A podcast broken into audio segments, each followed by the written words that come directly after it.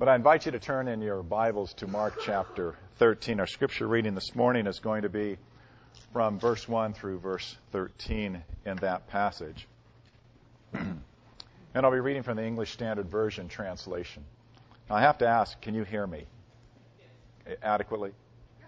Uh, because um, one of the things which affects many of us with the air quality gets so bad is it just begins to uh, alter our voices and uh, make us hoarse and things like that. And all during the last couple of weeks, within a couple of hours of getting up, my voice goes from its normal, wonderfully rich baritone kind of sounds to this sort of hoarse and raspy.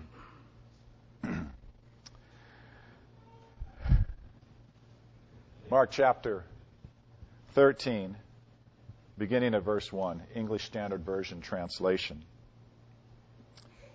And as he came out of the temple, one of the disciples said to him, Look, teacher, what wonderful stones and what wonderful buildings. And Jesus said to him, Do you see these great buildings? There will not be left here one stone upon another that will not be thrown down. And as he sat on the Mount of Olives opposite the temple, Peter and James, John and Andrew asked him privately, Tell us, when will these things be? What will be the sign when these things are about to be accomplished? And Jesus began to say to them, See that no one leads you astray. Many will come in my name, saying, I am he, and they will lead many astray. And when you hear of, war, hear of wars and rumors of wars, do not be alarmed. This must take place, but the end is not yet. For nation will rise against nation kingdom against kingdom. There will be earthquakes in various places. There will be famines. These are but the beginnings of the birth pains. But be on your guard, for they will deliver you over to councils, and you will be beaten in synagogues, and you will stand before governors and kings for my sake to bear witness before them. And the gospel must first be proclaimed to all nations. And when they bring you to trial and deliver you over, do not be anxious beforehand what you are to say, but say whatever is given you in that hour. For it is not you who speak, but the Holy Spirit. And brother will deliver brother over to death, and the father his child, and children will rise against parents and have them put to death. And you will be hated by all for my name's sake. But the one who endures to the end will be saved. Let's pray. Our Father, we ask for your Holy Spirit truly, as, as Bruce already prayed, to guide each of us into an understanding of your truth, and especially to guide me uh, as I uh, present uh, the things which I prepared. And ask Almighty God that you would help us to understand that Jesus desires us to be faithful witnesses in this world, no matter what things we may encounter. And for that we pray. We've been asked, Lord, that our Christian faith would be the very thing that Jesus wanted it to be salt and light uh, to those with whom we live, that we might bear a faithful witness. In Jesus' name, amen. I want to begin by talking about a certain kind of uh, a thing that uh, people have contracted a lot as Christians, which we should be vaccinated against and inoculated against. Um, we can call it the end times virus. The end times virus. Now, early in my college days, this was back in the 1970s, during those Jesus movement days, uh, most of us were infected with this end times virus. Um, it came from reading the Bible through the lens of premillennial dispensationalism and the late great planet Earth. Uh, the end of the world as we knew it was upon us. This was the truth, according to the, a dispensational way of understanding everything that was happening. Uh, you know, 1970, it's just 22 years since the nation Israel and fulfillment of great prophecy was reestablished in 1948. that began the prophetic clock down on the terminal generation, the last generation. So you go from 1948, 40 year generation, to 1988. 1988 was the year for sure that Jesus Christ was going to come back. Therefore, since the church was going to be raptured before the great seven year tribulation, the great tribulation, the church was leaving the earth in 1981. Therefore, in 1970, 71, 72, when I was infected with this virus, I was convinced, like so many others involved in, in the Jesus movement, you got to get the Great Commission done by 1980, because in 1981, the church is out of here. We've got to get it done. Jesus is going to come back. That's the prophetic timetable. Not only that, but you know that was going to usher in all of those end time events. The Antichrist was going to rise. He was going to make a treaty with Israel. He was going to break that treaty. Uh, there was going to be the war of Gog and Magog. Uh, then Jesus was going to make his visible appearance in 1988, come back to the world, split the clouds, trumpet sound, everything rolled up, wrapped up. But then the millennial kingdom was going to begin. Now, the thinking among many of us at UCLA at this time, when we're, you know, we're in a school that's got some prestige, we're thinking about careers, we stop thinking about careers. Uh, my, my brothers and I, as we lived together, jokingly uh, established the BTTR Club. Many of those were established. It's uh, the chapter of Bachelors Till the Rapture. Why think about a career? Why think about marriage? Why polish brass on a sinking ship? You can't even imagine how caught up most of us were during that time with that kind of thinking about the church, about our lives, about human history. Now, with that kind of fever, I went to speak to my dad because I was concerned about his salvation. Although my mom convinced he was a Christian, I was concerned. So I began with this approach Dad, the prophecies in the Bible about the end times are being fulfilled right now. The end of the world is going to happen soon. It's going to happen in our lifetime. And right then, my dad stopped. Randall, stop. What you're beginning to tell me is what they have been saying ever since I was a boy. I have heard this all of my life. And more or less, he shook his head with the attitude this whole thing sounds like a lot of nonsense to me. I was frustrated. My dad wouldn't give me a hearing. A few years later, I was glad that he didn't. For two reasons. First, within three years, I was cured of end times fever. I stopped reading the Bible through the lens of premillennial dispensationalism. That cured me. Didn't read the Bible that way. Made a big difference. But then I had also observed and come to the realization that when people have their faith fixed upon when Jesus is coming back, the message of the Christian faith for that person, as well as for anybody they talk to, is held hostage to that viewpoint. See, my dad had understood something of the gospel from that perspective I'm glad my dad didn't doubt the gospel, but he had reasons to doubt the gospel because during his boyhood, during the time of just when World War II was coming, the end is here. During that time, he had heard in churches, it's happening now, it's happening now. If he had tied any faith in Jesus to the view of the end times, and the end times, Jesus coming back didn't happen, he could have lost his faith. But he didn't. But I began to see that there were those who were more fixed on understanding exactly when Jesus was coming back than they were on Jesus and the message of the gospel. So, I got out of the BTTR club. In coming to this passage in Mark chapter 13, which is paralleled, 24th chapter of the Gospel of Matthew, paralleled the 21st chapter of the Gospel of Luke. When we come to this passage, one of my desires is that you would be vaccinated against end times fever because it isn't healthy.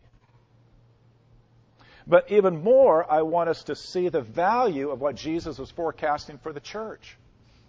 Because what Jesus was forecasting for the church in 2,000 years of church history has been predominantly the norm rather than the exception. The norm for Christians in the world over the last 2,000 years is that time and again they have been facing impossibly challenging conditions. That's why Jesus introduces several of his significant points with a warning. He does this in verse 5 and 9 and 23 and 33. They all begin with the same Greek word, even though the ESV translates the first instance differently than verse 9, 23, and 33. The, the word is basically the Greek word for look or see, but it's in a command form, and in that command form, it doesn't say see. No, it says look, meaning look out. And so, good translations, as it does in verse 9 and 23 and 33, puts it this way Be on your guard. Because that's the thrust of the message that Jesus gives in this section of the Sermon on Mount Olive. Be on your guard. Because what Jesus is going to describe are going to be the troubles and the conditions that are going to be normative for the Christian church in the world. Now, in this warning, Jesus is going to speak to three things between verses 5 and 13 deceivers, great upheavals in the world, and persecutions. All the while speaking about the responsibility that believers are going to have to take the gospel to all the world. Now, when we look at this, we can say, what is the big picture? What is the main lesson here? We touched upon this last week in terms of Jesus perfectly predicting the coming of the destruction of Jerusalem and the destruction of the temple. It's basically this God is sovereign of all of history. And, and that which was going to be the greatest disaster to the Jewish nation, the destruction of Jerusalem, the destruction of the temple, was fully within the plan of God. God's sovereign over these things. Jesus is accurately predicting what's going to be taking place. They're forewarned in order to be prepared. That's the thrust of what's going on in this passage. Forewarned in order to be prepared. We have a mission to carry out as Christians. A mission that's going to encounter and face impossibly challenging conditions. Now, verses 5 and 6. The first set of troubles, as Jesus presents it here, involves deceivers or impostors. Uh, people who are going to come in the name of Christ, some even claiming to be a Christ or the Christ.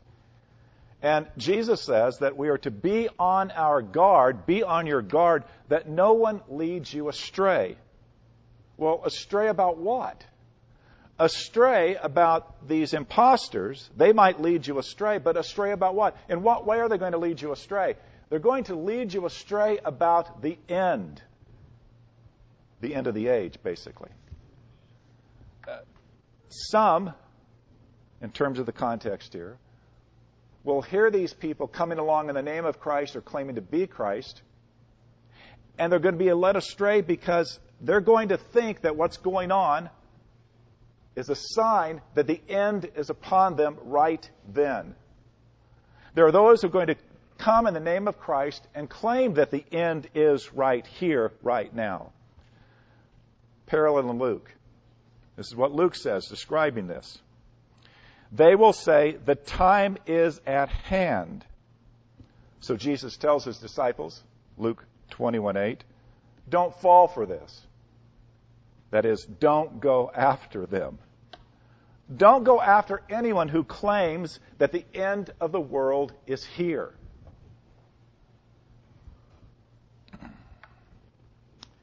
What is a fact of history is that, in spite of what Jesus says in this passage, many have come claiming that the age is ending, the time is at hand. And many have followed preachers who've made that kind of claim. Now, a couple of really sad examples from church history. At the time of the Reformation, there was what has been called the, the radical left of the Reformation, uh, essentially tied into what's known as the Anabaptist mu- movement.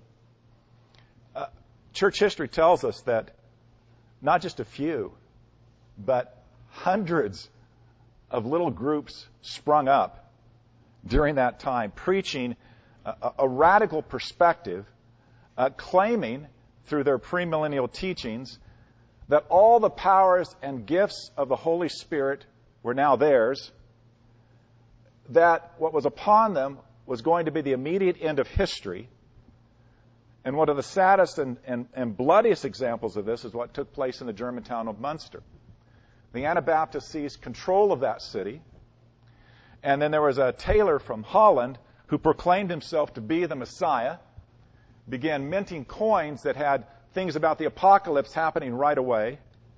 Uh, because he claimed to be this messianic Messiah figure, he thought he could be a polygamist, so he started taking on multiple wives. And his followers, they all started living debauched kinds of lives. But the forces of the, of the army of the prince came, surrounded the city, bloody, bloody siege. It ended in a total disaster, 1535. If believers had only known not to follow such a person, they wouldn't have been pulled in to this kind of teaching. But America, uh, first uh, half of the 19th century, in the 1840s, uh, there was a guy by the name of William Miller he began to preach the second coming was coming. He said it was going to come between March 21st, 1843, and March 21st, 1844. It was happening during that year. Now, his works got published far and wide. So far and wide that 100,000 people literally believed that this was going to happen, that the world was going to end in a great conflagration, a great fire, they sold everything they had. They fled to the mountains. They took their safety there, waiting for the end to happen, which of course never came. Now, what Jesus is warning his disciples about is the reality that the church is going to be under this kind of an insidious attack. Uh, it was going to happen in the first century. We've seen it happen at other times in church history. People posing themselves in the name of Christ, even posing to be Christ. What Jesus said then is still applicable today. Quoting from Luke 21:8, "Be on your guard that you're not led astray." For many will come in my name, saying, I am he, and the time is at hand. Do not go after them. I hope that begins to inoculate you against end times fever. Just a little bit. The second trouble that Jesus presents here is to predict the tremendous the tremendous geopolitical upheavals that are going to come verse 7 and 8. And when you hear of wars and rumors of wars, do not be alarmed. This must take place, but the end is not yet. For nation will rise against nation and kingdom against kingdom. There will be earthquakes in various places. There will be famines. These are but the beginning of the birth pains. Now, because we know nothing almost about Roman history, because we know almost nothing about Jewish history during this time, we're not impacted the way the disciples would have been when they heard this. In 30 AD, the Pax Romana, the peace and stability of the Roman Empire, appeared to be invincible. It had been going on for decades. Uh, there were little border skirmishes, but the internal nature of the Roman Empire itself was solidly stable. Uh, even the famine that came in the 40s did not really disrupt the stability of the Roman Empire. What Jesus is talking about here would not happen for 30 years. Three decades would go by and these wars and rumors of wars would not begin to happen. But about the middle of the 60s, we have the Jewish revolt against Rome, AD 66. Uh, the Roman emperor, Caesar Nero, commands his forces uh, to respond to this revolt in Palestine. And they do. Uh, the armies get mobilized against the, the Jewish forces that are now rebelling against Rome. Two years into this, uh, commits suicide. What's been troubling everything in the eastern part of the empire in terms of the Jewish revolt, now we have things that are going to trouble the empire in terms of its capital. Because the very next year, even though the war in the Middle East didn't stop, civil war breaks out in Rome. Something that hadn't happened in decades and decades and decades takes place in Rome. In one year, there are four different emperors. The one who comes out on the top is Vespasian. Vespasian. The upheaval of what happened at the capital of Rome uh, had repercussions all throughout the empire. The war against the Jews continued. Jerusalem and the temple were destroyed in AD 70, but the war against the Jews continues all the way to its final battle when the fortress of Masada is taken in AD 73. Now, the point is this what Jesus predicted coming to the Roman Empire and to the Jewish nation demonstrates his incredible accuracy to predict what was going to happen in the future. Because when Jesus said this, for the next 30 years, the empire, nothing changes. The stability, the peace is there. But then in the decade of the 60s, and between the 60s and the 80s, all the things that Jesus talks about begin to be fulfilled in spades. That becomes a period of a constant time of pestilence, fires, hurricanes, earthquakes, volcanic eruptions, as well as what happened in the Middle East with the Jewish revolt. These things begin to ravage the empire during that period of time. But Jesus told his disciples, when these things begin to take place, emphatically he says, this is not the end. When these things happen, this is the beginning of the birth pains. The beginning, not the end. That's why he says, do not be alarmed. This must take place. So, Jesus is telling his disciples that the monumental things that are going to affect the empire 30 some years in the future to them, it's not tied to those things that announce that he is coming again. They're not connected. That's the force of what Jesus says. To state this clearly, Jesus is telling his disciples that when the most devastating thing happens to Jerusalem, the destruction of their beloved city, the destruction of the temple, that's just the beginning of what's going to happen in time between his resurrection and between the second coming. It's just the beginning that's been announced. They were to be on their guard. They were not to be led astray into thinking that the end was going to be announced by great upheavals of war or earthquakes or famines, even the destruction of Jerusalem. They were not to be led astray by reports that Christ has already come or Christ is here. This is the beginning, not the end of the age. And yet, how often in my lifetime have I read books, seen message boards, things broadcast on TV, now on the internet, which have pointed to wars and earthquakes and famines and pestilence and geopolitical upheavals as announcing that right now, at this time, the end is coming. Any moment now, Jesus is coming back.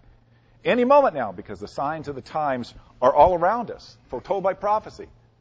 Jesus is coming back. It's clearly happening within our generation. But the words of Jesus continue to apply. Don't be led astray. Don't be alarmed. These things are not signs of the end. The third concern in the passage, then, verses 9 through 13, also begins with Be on your guard. Here, Jesus warns about the persecution and the cost of following him faithfully. Now, one other recollection about the end times virus when I was infected with it. All this supposed persecution that was going to happen when Jesus comes back wasn't going to affect me. Because you see, the virus I was infected with essentially said this there's going to be a great, great tribulation. It's going to be such a disturbance just before Jesus comes back. But here's the good news the church won't go through it. Yeah, right when the great tribulation starts, the church is going to be raptured out of the world. Christians don't have to suffer this kind of persecution. Christians don't have to go through all of this kind of stuff. Christians don't have to suffer for the name of Jesus. Essentially, was the message that we were getting. We're getting reading all of this through the lens of this pre-tribulational, pre-millennial understanding of things. Now, the point of what Jesus says in this passage is you're forewarned so you can be prepared. And I just have to say that bad teaching about the end times fails to prepare people for what's going to happen. And so we, we look at the really the truth of what Jesus is saying. We see six points here in terms of his warning. And the first is this those who are in authority are going to persecute believers. Verse 9 Be on your guard, for they will deliver you over to councils You'll be beaten in synagogues. You will stand before governors and kings for my sake to bear witness before them. Now, here we have the cost of following Jesus. For his sake, for Jesus' sake, these apostles, the followers, the church, are going to be persecuted by those in authority. You read through the book of Acts and you see any number of instances and examples of this happening all throughout church history. If you've ever had an opportunity to look through Fox's Book of Martyrs, which every Christian ought to look at, you'll see that time and again, believers faithfully living out their lives, and especially preachers faithfully preaching the gospel, were arraigned before leaders and kings and councils, and beaten and threatened and imprisoned, and sometimes put to death. You can read about these things as well if you subscribe to the modern uh, Voice of the Martyrs. Basically, reporting on what's happening to the persecuted church throughout the world. It's happened in North Korea. It happens in China. It happens in Muslim dominated countries in Africa, in the Middle East. It happens in South America. It happens everywhere in the world. America is the unusual place of Christians. It's not the norm. Verse 10 the gospel must be preached to all the nations. In spite of this persecution, Jesus says, even in the midst of this persecution, the gospel is going to be proclaimed to all nations. Now, what does all nations mean here? Well, there are a few references in the New Testament where all nations can refer, and generally only refers to the Roman Empire. But in the larger context of the New Testament, the larger context of the Bible, the concept of all nations refers to all the nations distributively. Uh, we see this in Genesis chapter 12, the promise to Abraham. And you, all the nations of the earth will be blessed. All the nations, not just some, not just the Roman Empire, not just the Middle East, all the nations of the world will be blessed. Then, the speaking of Christ and what he did for us, Revelation chapter 5, verse 9, Jesus Christ dies and he purchases for God people from every tribe and tongue and people and nation. It's extensive. But we also see this in, in, in Matthew and in Acts. For instance, in Acts, when the missionary program is given to the disciples, you'll receive power when the Holy Spirit comes upon you. You'll be my witnesses in Jerusalem, Judea, Samaria, and to the end of the earth. That's not the Roman Empire extension. That's everywhere. We know that because the apostles actually went everywhere. They went beyond the confines of the Roman Empire. Matthew 24:14. And this gospel of the kingdom will be proclaimed throughout the whole world as a testimony to the nations, and then the end will come. God's design in human history has never been restricted to the Roman Empire. It's always been global. It's always been the whole world. The Great Commission to the whole world has not yet been fulfilled. This is what I couldn't understand, what began to separate me from the lens of dispensational premillennial eschatology was they're saying Jesus can come back any moment. The Great Commission hasn't been fulfilled. But Jesus says he doesn't come back until the Great Commission has been fulfilled. That began to help me get inoculated. Don't expect Christ to return to this world till the Great Commission has been fulfilled.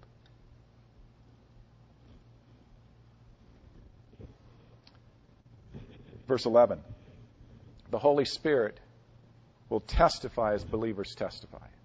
What a great promise.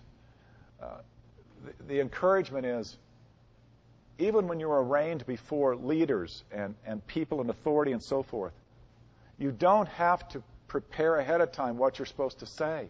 The Holy Spirit will be with you at that time to teach you. The Holy Spirit will be with you at that time to say what you're supposed to say. What a great comfort. Verse 12. And this is the really sad thing, but it's true. Those who love you the most, or you think love you the most, or those you think you love the most, even the intimate ones of your family, will betray you. And brother will deliver brother over to death, and the father his child, and children will rise against parents and have them put to death. The first century Jewish Christians found this to be so. But anywhere you have followed the missionary expanse of the church throughout the world, when the gospel went to India and there were converts, Hindus put those converts to death. When, when the gospel went to Japan, family members put Christians who were converted to death in communist countries. When you became a Christian, this happened in Russia, happened in China, North Korea. Those who were part of the party would actually have you arrested, persecuted, put to death. It's happened again and again and again that even those closest to us will turn on us if they're not turned to Christ. Verse the last part of verse 13, or first part of verse 13. The hatred of Christians will be universal. Jesus said, You'll be hated by all for my name's sake. The early church found this to be true. We see it happening in so many parts of the world today. The last point Jesus makes perseverance is necessary. Perseverance is necessary. But the one who endures to the end will be saved.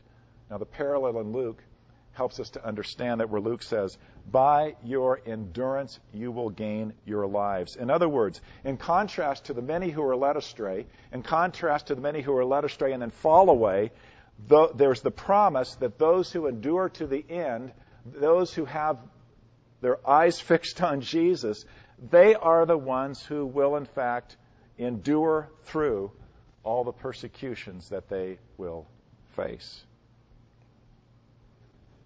I've got five more minutes of sermon, and I'm already 10 minutes past noon, so let me just wrap it up this way.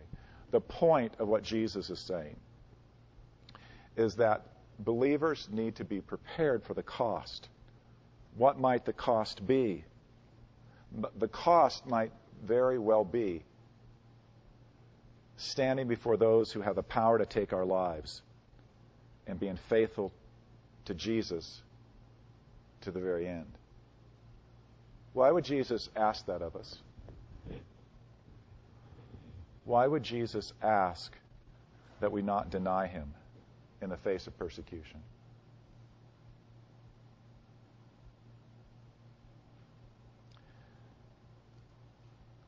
Jesus said that if you want to be blessed with the greatest blessings, then you will face persecution for his name's sake.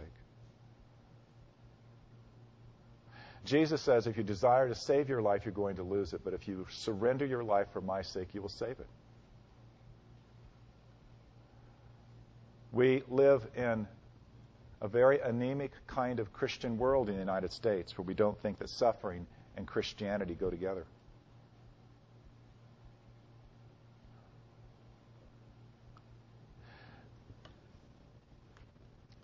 But I'm convinced of this. If I don't tell you, you must be willing to die for the sake of Jesus in the face of persecution. I will have failed as a shepherd commissioned to preach the Word of God. If I told you somehow there's a great escape, it's not going to happen to you. You're going to be raptured out of here. I would fail in my responsibility to see that you're prepared for what it takes to follow Jesus. The Apostle Paul could say at the end of his life, I am free of the blood of all men because I have faithfully, from house to house, proclaimed the grace of the gospel. I don't want to die having failed to say what Jesus says here. We all need to be prepared because we have not lived the normal Christian life in America. We have lived where it's been safe and easy on Christians. We can't trust that that's going to continue much longer. Therefore, we need to be prepared. We need to reckon is our faith in Jesus of such value to me that I would be willing to die for Christ if it should come to that. And if it should come to that, then hopefully day by day We've lived for Jesus so that we're truly ready if such a time should come. Let's pray. Our Father and our God, uh, help us to realize that the Christian faith isn't just a religion we follow. We are all in or we're all out. But it's only by your grace, Lord. It's only by your grace. Give us the grace to keep our eyes fixed on Jesus, the author and perfecter of our faith. Enable us to hold fast to him even as we trust that Jesus has said, All that the Father has given to me will come to me. As Jesus has said, uh, his sheep, not one of them will be lost because he holds them all in his infallible hands. Father, you hold us in your infallible hands. May we then trust not in ourselves, but in your grace to enable us to persevere and endure to the end. In Jesus' name, amen.